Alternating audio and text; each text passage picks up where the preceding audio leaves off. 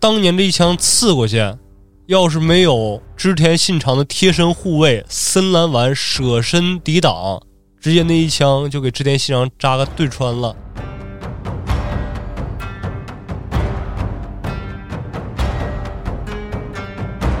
隔着一个门，看不见两个人的具体位置，而且两个人是扭打在一起。但见这个时候，左卫门毫不犹豫，直接一枪就扎出去了。嚯、再看那个门上，一抹绯红。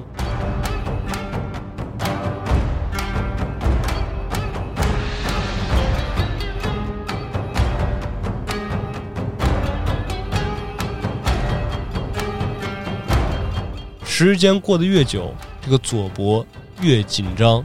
就在大家都在好奇为什么左卫门迟迟没有出手的时候，只听得场下的原支柱大喊说：“兄弟，快跑！”他这一嗓子喊的，佐伯还没等反应过来呢，只觉得心口一热，再低呃头，胸口已经多了一个钢镚大小的血窟窿，直接贯穿，血流如注。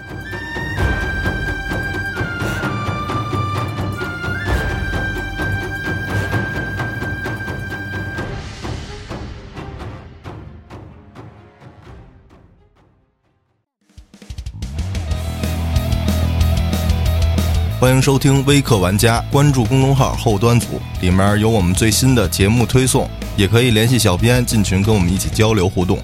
Hello，大家好，我是秋，我的小呃小俊，欢迎您收听今天这期《剑豪生死斗》。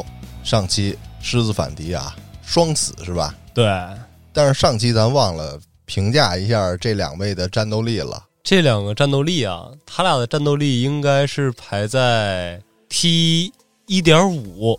那这回的呢，比他们高还是低呢？这回的呀，说实在的，已经是准 T 零的级别了哇，这回这么强啊！太强了这回，哇因为这回这个人物啊，他名气也大。啊！就是您可能没听过《剑豪生死斗》，对这个时代也不了解，但是您各位肯定听说过他的名号。什么呢？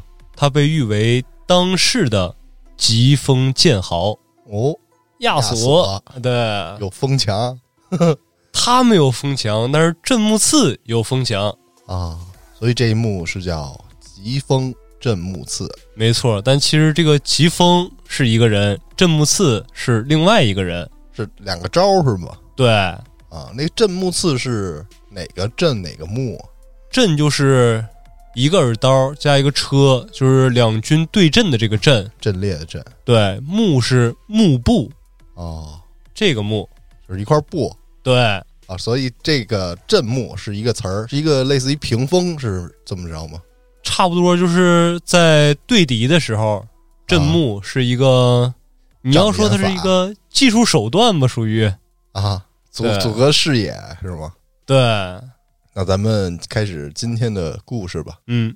话说这个故事，咱就不能直接聊场上的情况了，啊，咱直接追溯一下是什么样的事件引发了这次比斗。嗯，那是一个月黑风高的夜晚，必须有人命啊！对，月黑风高夜，杀人放火天嘛。对，但是这个视角在骏河府内，就是中长大人他们家里面的事儿，啊，谁死了？倒是没有一开场谁死，只不过今天发生了一件说大不大、说小不小的事儿。一个殿前侍卫名叫佐伯修次郎，他来找这个另外一个殿前侍卫叫小村原之助，找他干嘛呢？找他换个班儿，因为本身这个原之助啊，他是要守那个中长大人的寝室的寝宫，值班儿他得对，啊，就是中长大人从里面睡觉，他从门口旁边的一个小屋里面站岗，保卫他的安全。而原本这个佐伯呀，他今天晚上应该是守这个藏书阁的，嗯，他来找这个袁之助换个班儿。袁之助很为难，说：“咱俩是好哥们儿，从小一块玩到大的，但是这个事儿吧，你说什么事儿都没有，安然无事，换也就换了。但是万一今天晚上出点什么事儿的话，这个担待不起啊。”对，怪罪下来那这谁承得住啊？佐伯又说了，说没事儿，兄弟，我已经禀报三职大人了，今晚确实是我有点不方便，我是前两天染了风寒了，这个走不了太多道儿。你像这个守中堂大人寝宫，我从门口旁边那屋待着就行；我要守藏书阁，我得从里面来回溜达。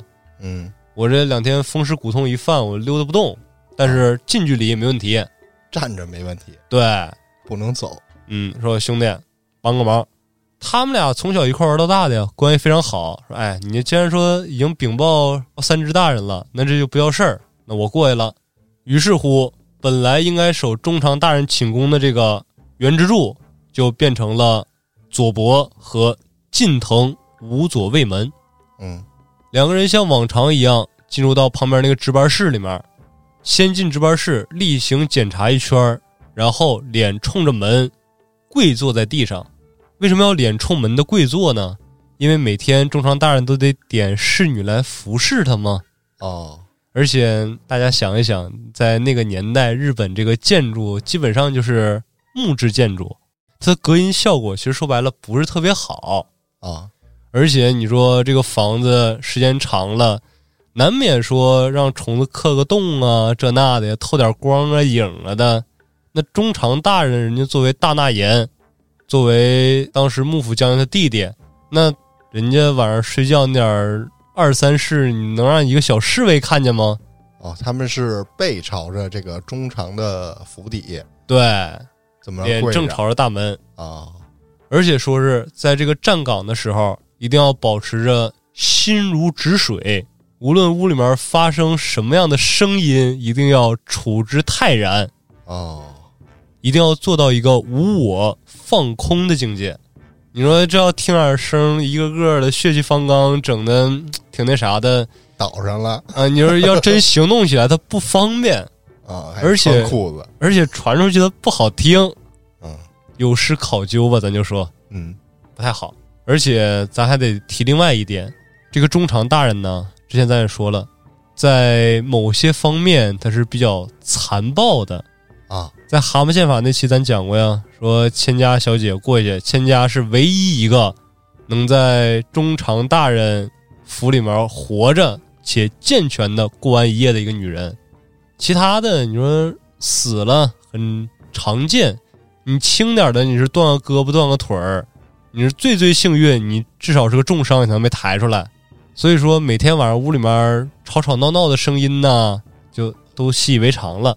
多数是惨叫吧对，就是惊声尖叫吧，属于。啊，而这个佐伯本身呢，他也不是第一次守这个寝宫了。本来按理来说这是一个稀疏平常的事情，不过今天他就显得有点与众不同了。说一会儿眨巴眨巴眼睛，一会儿挠挠裤子，一会儿挠挠头发，就有点闲不下来那种感觉。假炕哎，对，多动而且时不时的时候身体颤抖，有点往外冒虚汗。啊，来旁边这个无所谓门吧，他没什么事儿啊。但是，一看自己旁边这个搭档怎么这样式儿的呢？整得他心里也毛毛躁躁的。啊，我说嘖不应该呀、我为什么会突然有这种亢奋的感觉呢？看来今天晚上要出事儿。但是出什么事儿呢？就在两个人思绪纷飞的时候，突然听见走廊里面传来了这个原支柱的大喊，说：“来人呐，拿刺客！”一听到这个声音，大家就惊了呀，说藏书阁进来刺客了。第一反应肯定是从那个站岗室冲出去，嗯不过刚从站岗室冲出来的时候，两个人就呆立当场了，因为假设说这个时候他们去援助这个原支柱， 这怎么说像绕口令呢？援助原支柱，啊，如果他们去的话，大人这个房间就算漏房了。万一只是声东击西，把人支走，然后对大人行刺，那这不就坏事儿了吗？于是两个人就相互使个眼神儿。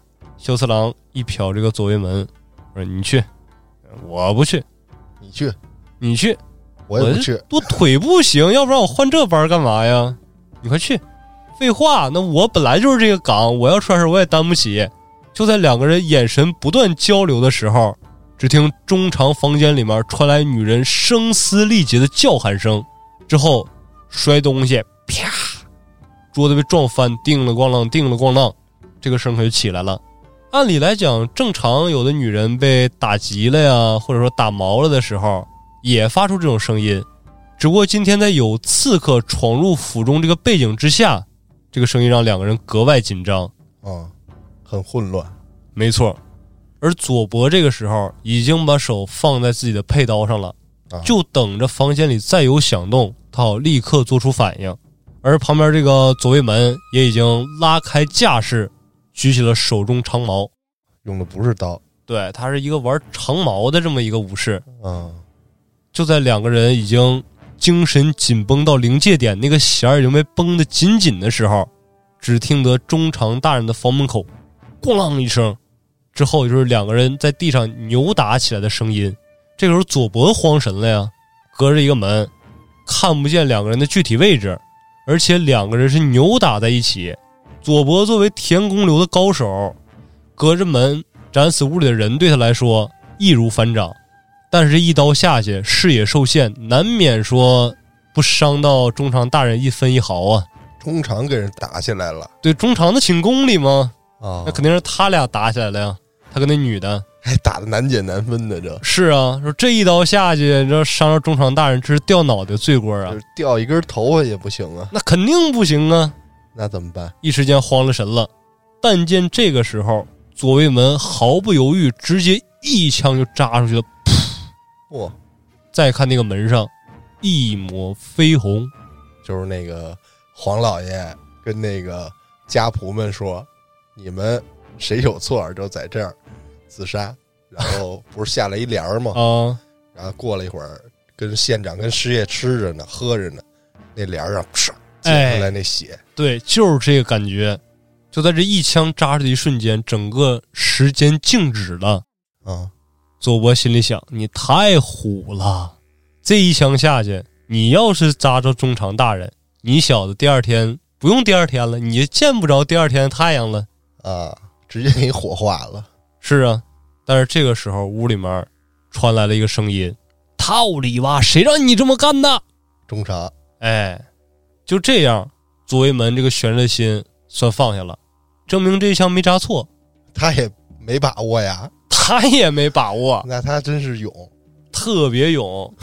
但还没等这个左卫门跪下向中长大人谢罪的时候，突然之间，左伯伯手里面枪咔一撇，直接一个后撤步，退到一步之外的距离，然后才跪下说：“中长大人，小子刚才太过鲁莽了，请大人治罪。”咱说左卫门好喵泱的，为什么还要把枪扔了来一个后撤步呢？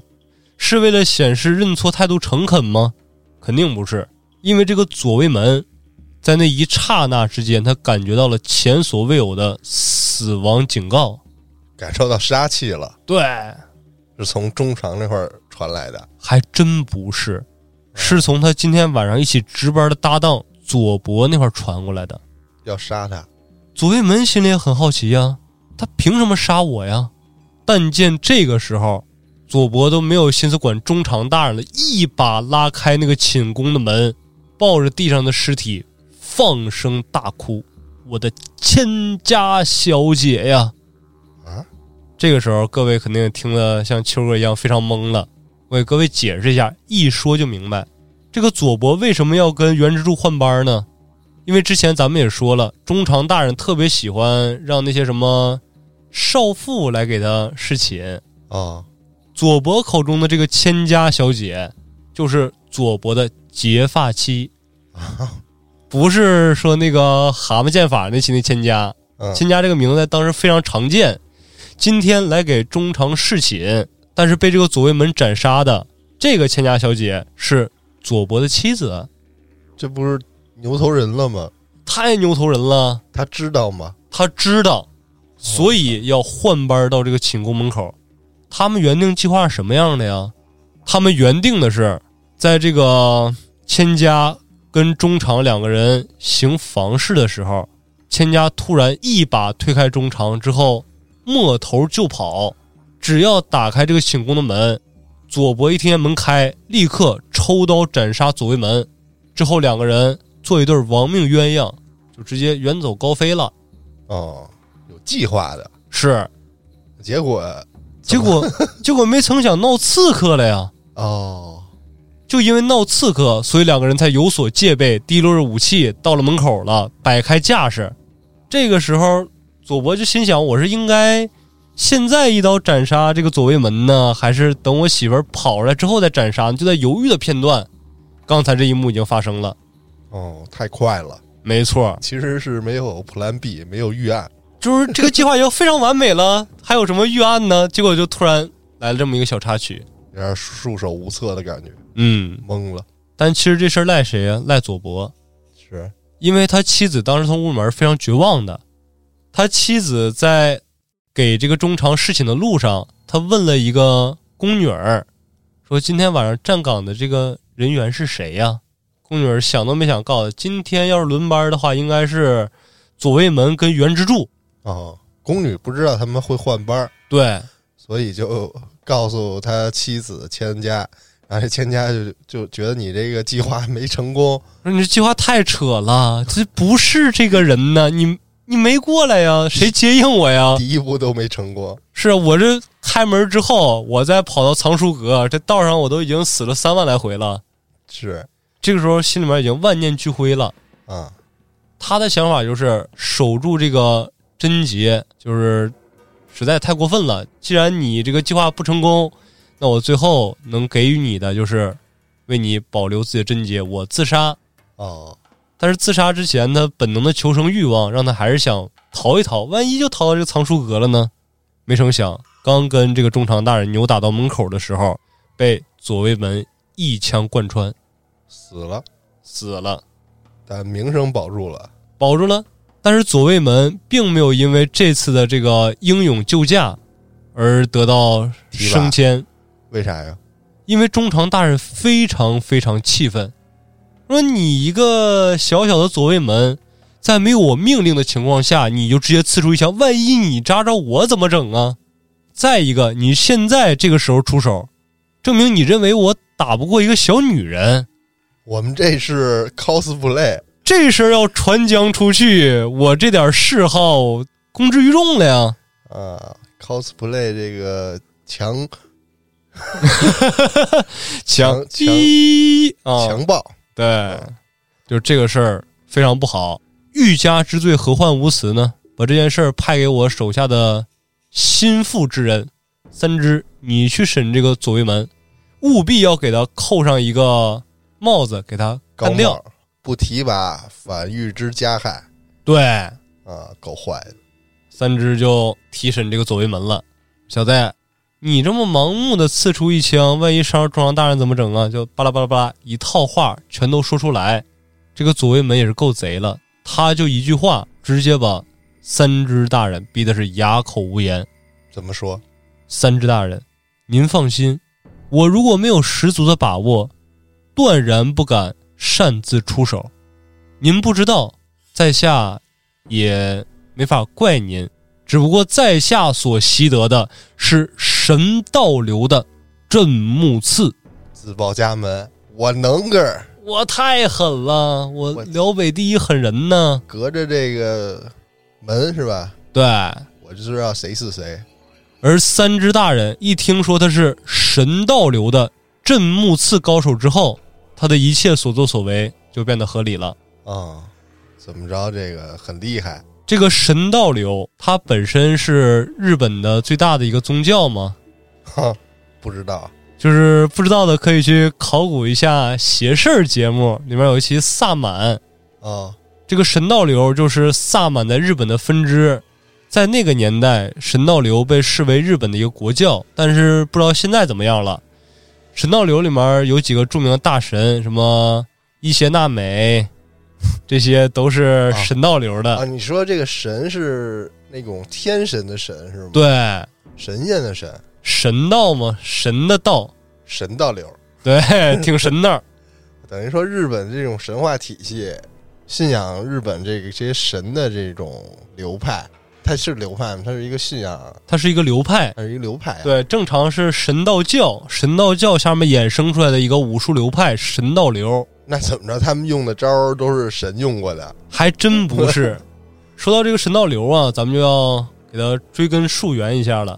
嗯，神道流起源于日本武术家范小常为斋，这是历史上的人物吗历史上真实人物。哦，而且这个范小常为斋在日本的历史上属于是地位非常高的一个人物，武术家，被誉为中兴之祖，属属于一个战略家。战略打仗的，对，他的这个神道流全名叫天真正传香曲神道流，太长了这名儿被誉为日本兵法三大源流之一。啊，就是说，后续的那什么田宫流啊，什么温故知新流啊，这那的，追溯老祖宗都是人家。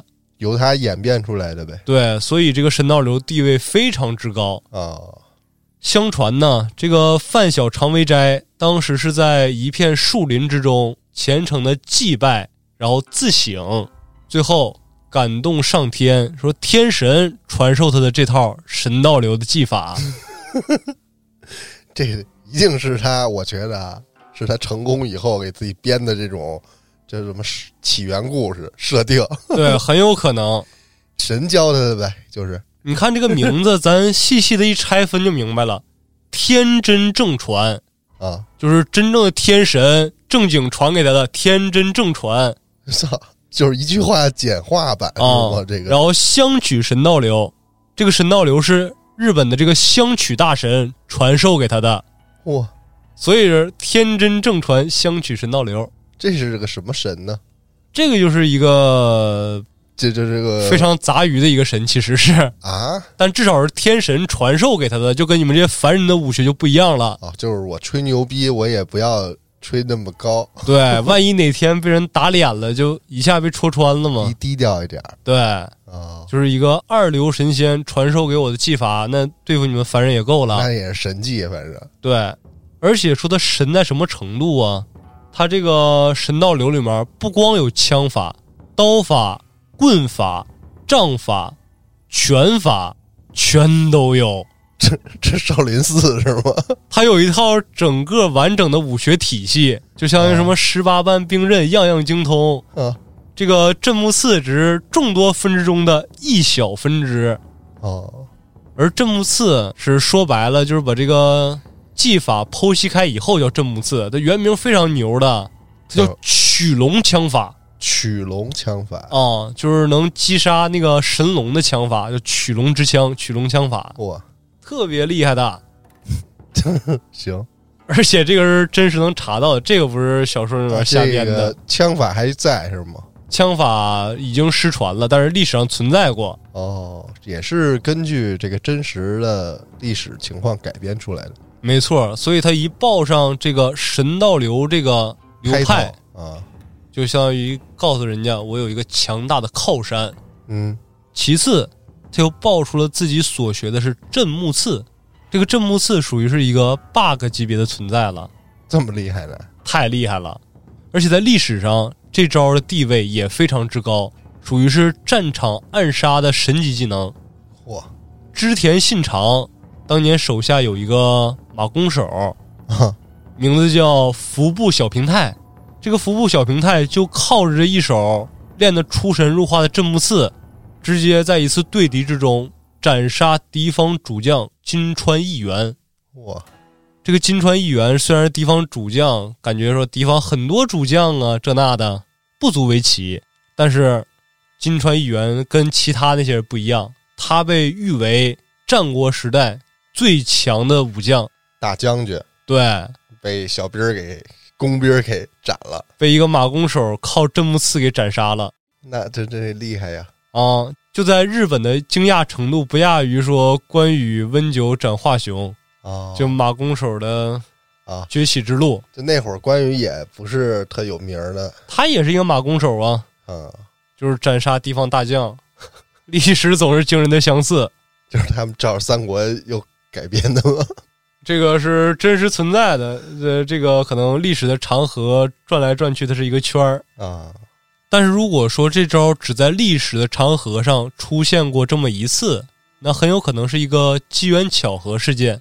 或者是编的对，但是还有这么一个人，他名叫安田坐兵卫，不认识他本身呢是一个平平无奇的普通武将，但是在当时日本的这个本能寺之变中，他凭借着这一手镇木刺，险些成功刺杀织田信长。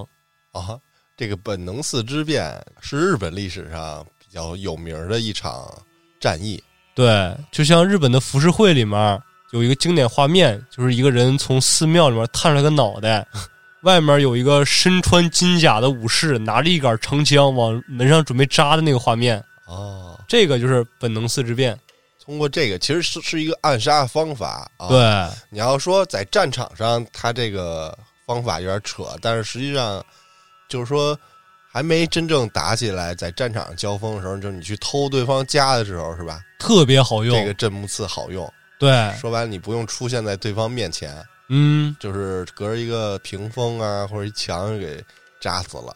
嗯，所以这个招儿作用于暗杀来说是顶级的太顶级了。啊。说当年这一枪刺过去，要是没有织田信长的贴身护卫森兰丸舍身抵挡，直接那一枪就给织田信长扎个对穿了，呜呼外哉了就呃直接就够笨了。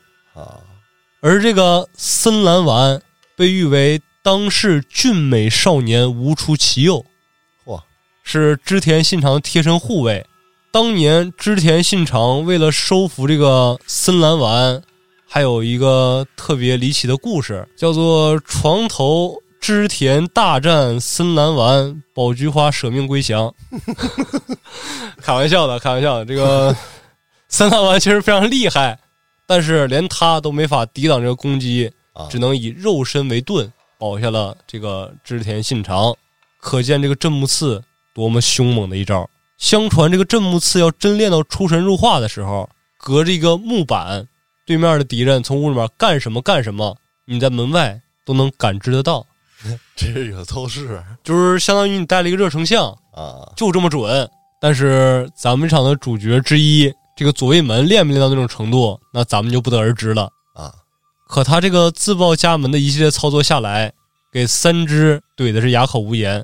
三只如实禀报中常大人，中常一听这个事儿，直接当时怒气消了一半儿，爱财那劲儿又上来了，哎，又上来了，啊说嘖不行啊，展示展示这是个人才，咱得留着展示展示，可以，这个太棒了。但是谁来跟他比武呢？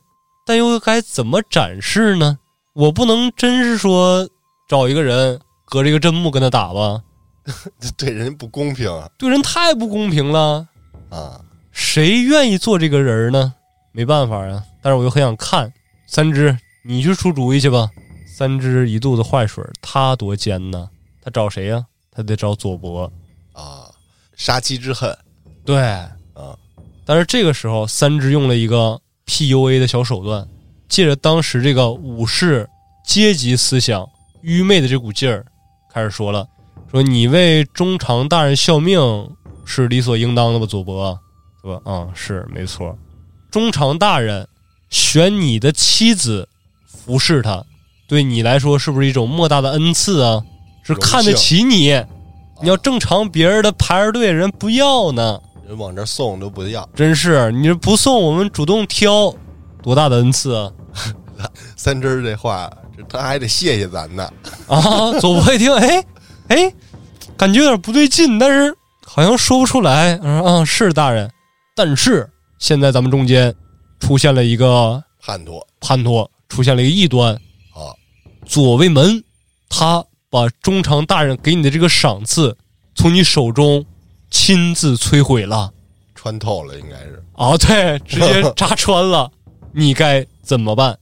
佐伯听完这话之后，已经猪脑过载了，啊就已经停止思考了，说：“大人呐，您真是说到我心坎里了，您给小的我指条明路，小的我一定肝脑涂地。”三只大人就是开口了，说：“哎呦，佐伯，你看你这这是干嘛呀？我就一直这些年轻一辈这些武士，我就最看好你了。今天你遇到这个事儿是大家都不想看到的吗？对吧？大人我呀，已经给你想了一个办法了，我已经把整个事件的来龙去脉禀明中常大人，中常大人允许你跟这个左卫门来一场死斗了。左卫一听，太好了，大人你还是向着我，但是这场比斗与以往有所不同。我们不可能明目张胆的杀这个左卫门，对吧？啊，毕竟他救了中常大人的命嘛。就找个理由，对，找个理由。但是理由他救了他命，那这理由怎么也不好找。那咱们不如设计一场意外，啊，阴谋。开始这个小陷阱，这些脏心烂肺，这些小心眼儿使上了。说中常大人已经让左卫门当众展示的这个镇木刺的神技，到时候你上场去配合他，抓住破绽，将其击杀。到时候就说他想行刺于中常大人，栽赃他一下，哎，你得明白明白啊，我得完全的明白。啊？时间一晃就来到了这个技能展示大会当天，啊，场地被布置的是一个方形的比武场，中间架起了一块阵幕。左卫门站在东方，左伯站在西方。左伯手里还拿了两个球，一个红球，一个白球。啊，目标这是 对，因为之前左卫门还跟中场大人吹过了，说我们这个真木刺多么多么厉害，就是无敌的感知能力，就是隔着一块幕布，满山遍野盛开的菊花，你让我扎红的，我就扎不着白的；你让我扎黄的，红的就没事儿，指哪儿打哪儿，我都不用看。就是这么棒对我这外号是一点寒芒先到，随后枪出如龙，我这太厉害了啊！那行，今天也别那个菊花了，那听着怪不好的，咱就两个球，我让你扎红的，你就扎红的；我让你扎白的，你扎白的，明白了吗？说 OK，了解。就在这个展示马上要开始的时候，左伯叫停了，说：“大人，稍等一下。”大人说：“怎么了？”我调整一下我的仪容仪表。说这有什么调整的呀？左伯把两个球放地上，把左侧腰间的这个斜钗解下来，挂到了右边，为啥呀？就相当于是左边腰间挂着一把打刀，右面挂着一把斜钗。中常大人也是这么问的，为啥呀？啊，因为我得保持平衡，大人。我如果说两把刀都挂在左侧腰间，你一说什么这个手那个手这个手那个手，我左侧负重和右侧不平衡，我势必是动作会做慢了。万一那个时候我这点细节影响了大人您的观感，在下罪该万死。中场一听，哎，小子有心了，好，我允许你。表面上是这么应付的，其实左伯有自己的心眼儿，还有计划，他有一个，又有一个计划 他又有一个计划，啊是一个非常有利于自己的计划，因为他被誉为双刀剑士，啊！我以为咱们以为点子王呢，贼点太多是吗？ 有一好点子哈哈，Good idea，啊！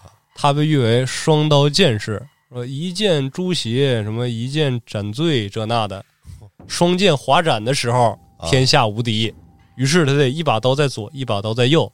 比如说，左卫门刺他左手，他右手直接抽出左门打刀，把那个枪一斩断，直接右手横劈过去。左卫门饮恨西北，刺右边就刚才那套流程，他反过来做一遍，就是怎么样式儿的，一把刀格挡，一把刀挥砍，无敌了。两只手都能用啊，对呀、他灵活呀，就是为了砍这个左卫门。嗯，他有这个双剑划斩的本事，他就有恃无恐了，嗯，是吧？大人，我这已经准备完毕了，请您开始吧，发号施令吧。大人一听，当然高兴了，说：“左卫门，你先扎红球，再扎白球。其实说白了就是你先扎左手，再扎右手，但是不告诉他，让他自己判断。只听得这个号令下达完之后，镇木另一方的左卫门迟迟没有动手。这个时候，左伯慌神儿了。啊，嗯，不应该吧？他这是要干嘛呀？分辨呢？他真能分辨出来吗？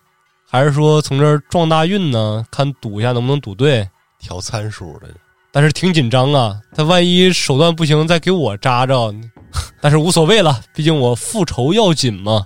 啊，时间一分一秒的过去，时间过得越久，这个左伯越紧张。就在大家都在好奇为什么左卫门迟迟没有出手的时候，只听得场下的原支柱大喊说：“兄弟，快跑！”他这一嗓子喊的左伯还没等反应过来呢，只觉得心口一热，再一低头，胸口已经多了一个钢镚大小的血窟窿，直接贯穿，血流如注，当场饮恨西北了，死了，死了。谁干的呀？那必然是左卫门干的呀。啊，给左伯捅死了。对呀、说兄弟快跑，还没来及跑呢，一低头，胸口已经出了个血窟窿了。哦，左卫门他红的白的都没捅，啊，那捅了个中间的，他为啥呀？中常大人也是这么想的呀。我让啊你 你你干啥呀？先捅红的，再捅白的，你捅他妈人，是啊，你你小子你这是要干嘛呀？这他妈谁不会呀？但是这个时候，左卫门才是那个 good idea，啊他才是那个点子王。哦，只见他们手中的长枪又一次扔掉，纳头便拜，说：“大人，我有话说。我有话要讲，说我这个武艺本身就是战场上的武艺，而且您忘了吗？您今天在我上场之前特意告诉我，务必要把我战场上的看家本领全都施展出来。您给我发号施令，先捅红的，再捅白的。你一次给我两个目标，两个目标最快的解决办法是什么？我把中间举着两个目标的人干掉，我直接直捣黄龙。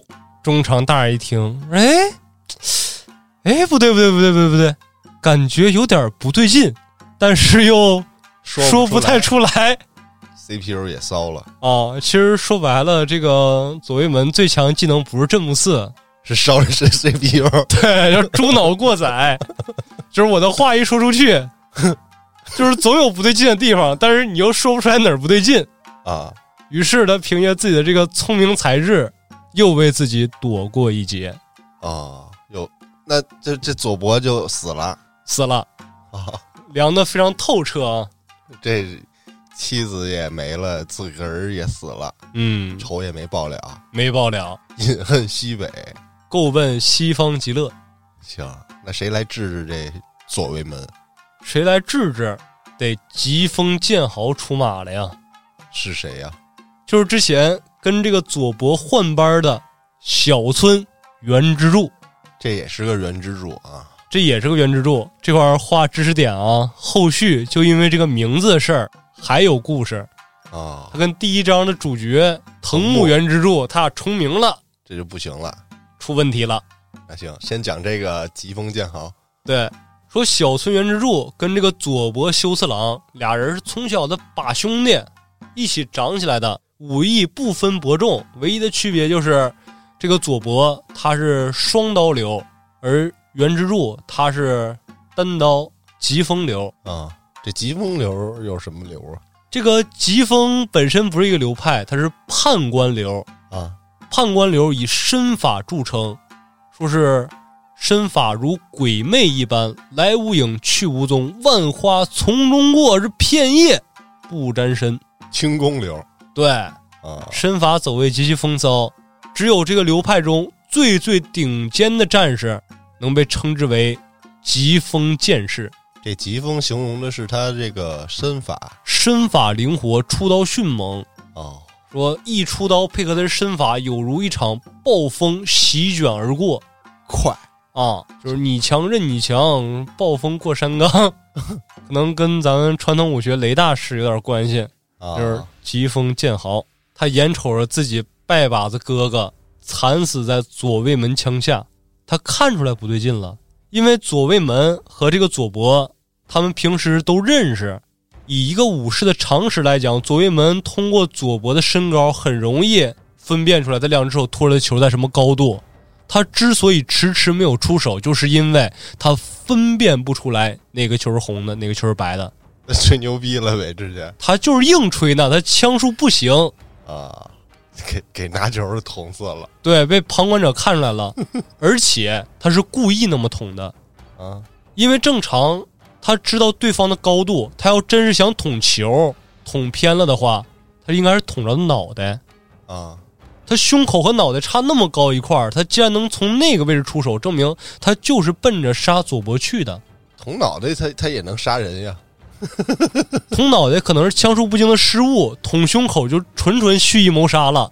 啊，你这这一点是这点子王没考虑到的对，但是被场下的疾风剑豪被咱们的袁之柱看出来了，哦，所以他当时大喊：“兄弟，快跑可能这个左卫门的当时的架势不是冲着这个球的那个高度，！”对，让内行的袁之柱给看出来了，没错，心下一横，兄弟，这尼玛不是好人呐！要害你呀、对啊，可是这一下兄弟也没了，兄弟媳妇儿也没了，兄弟仇还没报，对，非常难过。中场 CPU 也烧了，是啊，说这真是这仇没法报了。这弄得人鸡犬不宁。但是咱们这个袁之柱不光是一身好武艺，他有一个点子超强的内核，啊，就是他搭载的芯片不那么容易被烧。新一代的 CPU 对他琢处磨理能力更强， 对。如果大家有联想，这个世界会怎么样呢？ 用的是 AMD 的线程撕裂者，啊，这个我就不懂了。反正六十四核一百二十八线程，反正这个时候很多人的 CPU 已经被撕裂了，啊但是在他苦思了三天三夜之后，他终于想出哪儿不对劲了，哦，处理过来了，处理过来了，这个艰巨任务被他拿下了。于是他快步跑到这个三只大人这块儿，开始跟三只大人商议了。三只大人，我怀疑这个左卫门，他很有可能是敌国派来的刺客。说说大人，你听啊，首先左卫门岁数比我们这同批的武士岁数都大，他武艺讲道理来说，平心而论，其实可以，但为什么要这么大岁数才来府上当这些什么侍卫之类的呢？他为什么不早早出世呢？就证明他之前很有可能是在别的这些藩镇里面当武士的，他是岁数到了以后被派出来执行任务的。哦，意思就是说啊这左卫门他怎么这么晚这么大岁数还看门呢？对呀、他正常早该晋升了呀，啊因为看门儿最有可能接近中常大人。啊，其次，三只大人，你再想啊，那天晚上，千家小姐服侍中常大人，正常服侍大人的女子，在进入中常大人寝宫之前，都是要被里三层外三层严密搜身的，就证明她进入中常大人那屋的时候，她是完全没有作案凶器的。对，那赤手空拳的情况下，一个女子怎么敌得过中常大人呢？没有威胁，没有任何威胁，那他为什么要急于出手？换句话说，他是不是目标其实就是中常大人呢？还是说想一枪把千家小姐和中常大人一起刺死？而且三十大人，你再看，左伯对中常大人一片赤胆忠心，千家小姐作为左伯的妻子，那更是忠心无二啊！说不定当时那一枪就是奔着中常大人去的。这个千家小姐是为了救中常大人，舍身扛了这么一枪才死的。啊，中常大人当时受到了惊吓，他已经分辨不出来了。大人，您仔细想想吧，是不是这么回事儿？哎，这三阵儿是我没处理过来呢，三只大人说：“我我也我单核了，我记得我刚才好像 CPU 没烧啊，怎么你一说我过载了呢 我也是单核的，单核单线程，只能一件一件处理。你提出来的这个疑点太多了，？”啊，但是既然你说的这么多，字数这么长，那我相信原之助你一定是有道理的。啊，但是中常大人现在已经三番两次刁难左卫门失败，他现在心里非常挫败。咱们得想个办法，既不让中常大人知道，又能保护中常大人。啊，除掉这个左卫门呗，对呀、斩除祸祸根。嗯，那斩除祸根第一步就是二十四小时昼夜不停的在中常大人身边做保镖。啊，但是怎么才能完成这项任务呢？你的武艺能达到吗？袁氏注意听说，哎呦喂，大人，您快放心吧，我这武艺太厉害了，我是一直苦于没有对手，没有展示自己的机会啊。我判官流，疾风剑豪，你上中路打听打听，谁能干过我呀？大人听，果真那是自然。行，小子，你既然对你的武艺这么自信，那我这儿恰好有一个机会。袁之柱一听说：“哎，不对，大人你等会儿，我怎么感觉你好像给我下了个套呢？我一说武艺好，一说想展示，你立刻就有个机会。啊，你不会才是那个隐藏的双核吧？ 你才是那个 县城撕裂者你才是那个郡河城点子王。啊！三婶，不会的，不会的，我是为人最忠厚了。是最近有一个云游的武僧叫神野右马允，他本来呢是一个花和尚，在京都的那个寺庙里面被人撵出来了，因为整日喝酒喝酒吃肉，什么平生不修善果，只爱杀人放火，就被撵出来了。不成想，这个武僧还真有点手段，一路上就靠打劫这些什么浪人流寇的盘缠，一路跑到君河城来了。没地儿住啊，就每日在街上游荡。有一天，跟某某道场的某某戴师傅两个人打起来了，结果这武僧还赢了。之后就不断有人向他发起挑战，没想到，哎，这武僧打遍郡河城无敌手，现在到了大人府上来了，也是要谋个一官半职的。我安排你跟他比试，你要成了，那我顺理成章的就能把你安排到中常大人身边当这个贴身护卫。只不过小子，神野呀，真不是凡人。你想清楚之后，你再告诉我。大人，不用想了，我完全 OK，我版本强势啊，安排我跟他一决胜负。时间一晃就来到了这个神野右马允跟小村原之助的比武现场了。这个神野大和尚啊，生的是人高马大，一副横练的筋骨，硬桥硬马的真功夫，手持一根水磨禅杖，据说是八九十斤。哇！而这个原之助跟他一比较，就显得身材非常矮小瘦弱，武器呢就是一把打刀。正所谓一力降十会，这个水磨禅杖要是抡起来之后，讲道理，原之助他是根本近不了身的，而且这一杖拍下来，他要是敢拿刀去挡，他这刀立刻被人拍得稀碎，劲儿大就是有优势就相当于说是他必须在不挨对方一招的前提下，给对方斩杀。经典对决，速度对抗力量没错，啊！而且速度没有抗性，力量血条拉满。但是没办法呀，如果想保护中常大人，跟这个左卫门比斗，帮自己的兄弟和兄弟媳妇儿报仇，那原之助硬着头皮也得上。话不多说，两个人直接互相对冲，展开比斗。只见神爷甩开禅杖，一招压截之后，紧接一招乱流十字打，速度极其之快，只不过全部打空。这个时候，原之助已经闪到神野背后了，举刀就砍。神野反应过来之后，直接单手施展了一个乱流杖法，紧接着由上自下一招试车拍击，把地板都拍碎了，只不过又打空了。这个时候，原之助已经闪到他的身左前侧了。眼见一招不成，神野又施一计，一记煎鱼半空转切旋式，还是没打着。就连空这么几招之后，神野已经毛了。啊，急了正常来讲，都走不到三回合，那些武馆的戴师傅就已经倒下了。今天我这已经连续出了多少招了，还没有成效，不行，这小子有点东西。于是紧接着一记凌空的直打落地，没有间隙，直接雷打伏柳加一记横切。当时看的时候我都已经懵了，都什么招是吗？全书下来这一招是招数最多的一招。这一章刻画了好多，描写了好多比武细节是吧？对，这个大和尚每一招都有招有势，都能叫出来名儿。亲儿子，作者亲儿子，对， 但他还是一个配角，可能作者是个和尚嘛。但是森修树不是和尚啊。各位，您就往前倒，之前那几章哪个主角都没有这么多技能。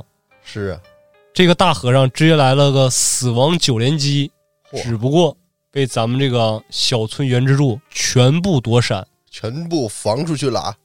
就当这个横切大开大合，从右至左猛挥之下，啊，只见这个神野面前的原支柱突然在他视野中消失了，化成一道残影，已经跃至半空，哇，半空之中看不见人影，只听得三字真言：哈萨给。 一记断钢斩，放大了，神也足。先给它吹起来，对吧？他把自己给吹起来了，他跃至半空中吗？啊，是啊，那个剑豪是也是，不是戳三下儿出一风吗？对啊，出了风被击飞状态的人，他也飞过去给人砍了嘛？那是直接接大了，是啊，两下断钢斩之后直接接大，啊他就属于没有前摇，直接跃至半空，一招断钢斩，啊！神野大和尚就见佛祖了作者亲儿子死了， 啊，直接羽化了，也不是羽化，这个佛教应该叫什么呢？坐化了，直接，也不能叫作画了反正就是足了，啊！已经记了。于是这个原之助就被三只大人顺理成章的给安排到中常大人身边了。可是让原之助没想到的是，他的计划就是如此如此的缜密，他算错了一点，他算错了至关重要的一点。啊，一切的复仇计划前提是，这个近藤无所卫门他得真是一个刺客。就是这左卫门呗对，啊！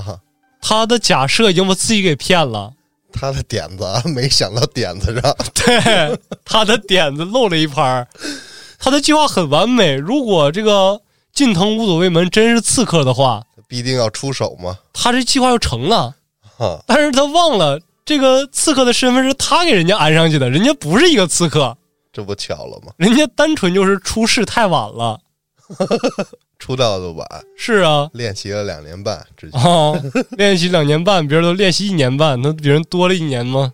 那怎么办呀？是啊，原之助一下懵了，说我这怎么也猪脑过载了？我不是撕裂者吗？万般出在无计奈，恰好正赶上中常大人举行这个郡河城御前试合大赛，他果断报名。这啊，这个点子好，对，这回是咱们的这个真刀比武 对，而且这回是咱们的主角主动先报名的，啊！之后，这个近藤无所卫门是被三只大人威逼利诱给撵上战场的，哦，就是宁可错杀三千，不要放过一个。这三只儿还琢磨之前那推测呢，是啊，说他应该就是刺客，还处理着呢。因为原之助说的实在太多了，谁说的多谁就有道理。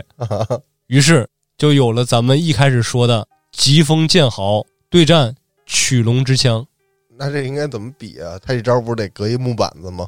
没错，比较完美的就是真正到了真刀比武这天，场地的布置就有如他拜把子哥哥佐伯死那天的演武场布置是一样的。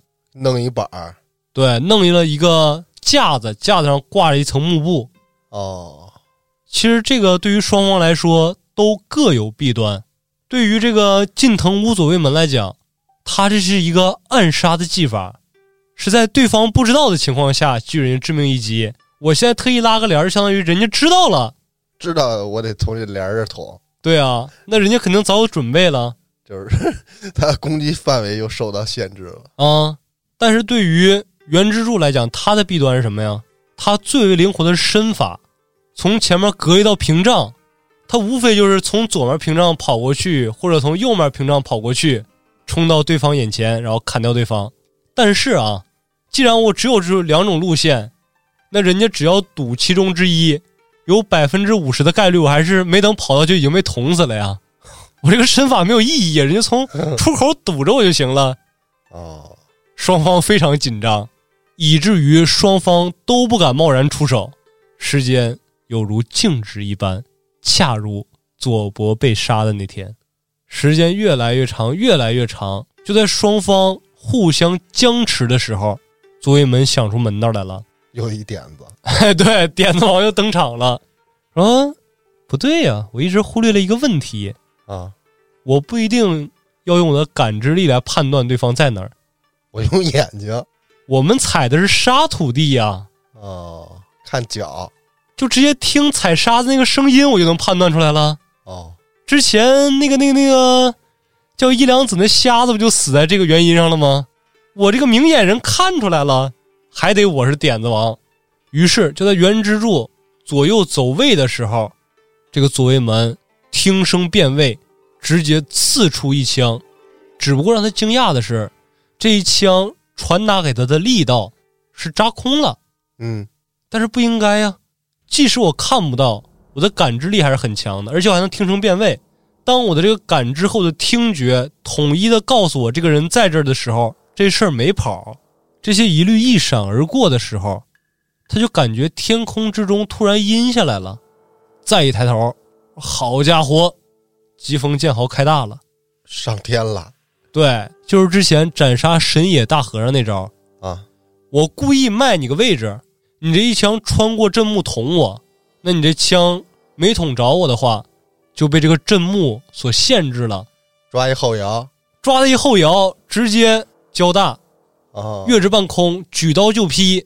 就是先用走位骗技能， 对，然后再用身法卡的后摇，抓的后摇，对，厉害直接大招输出灌满，啊，成功了吗？失败了。哦呦，他跃至半空的时候，虽然这个枪没法拔出枪尖儿捅他，但是左卫门激发了他的这个原始求生本能，直接一换手，以枪尾作为枪头。虽然没有这个枪尖儿捅不死人，但是这么一倒手，堪堪能用枪杆儿抵挡住这一次斩击。啊，假招对，但是这么一来，虽然挡住斩击，他的长枪啊可变成短枪了，直接削掉一半儿，优势没有了。那怎么办？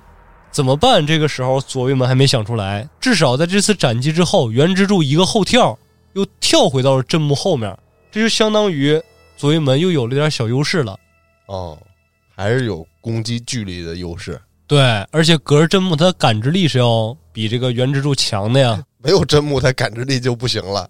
没有阵幕真刀真枪的比，他武艺不行啊，他一定得用这个阵幕隐藏自己啊。哦，我操没成想，这回这个原支柱真成点子王了，啊！他给自己想出了一招 A O E 控制伤害。首先，在这个左卫门听声辨位他位置的时候，他直接横砍一刀，左卫门都懵了。他隔着这么砍我，他这个距离他是肯定砍不着我的呀。虽然没砍着这个左卫门，但是这么横着一刀给那个阵幕给砍断了。左卫门当时心下一惊啊，他砍断阵幕是要看出我的走位吗？因为阵幕断了一半，挡住上半身，下半身就露出来了。啊，但其实不是，只见这个原支柱斩断阵幕之后，一把手就把阵幕的一头给抄起来了，之后围绕着这个木架子开始疯狂的旋风走位。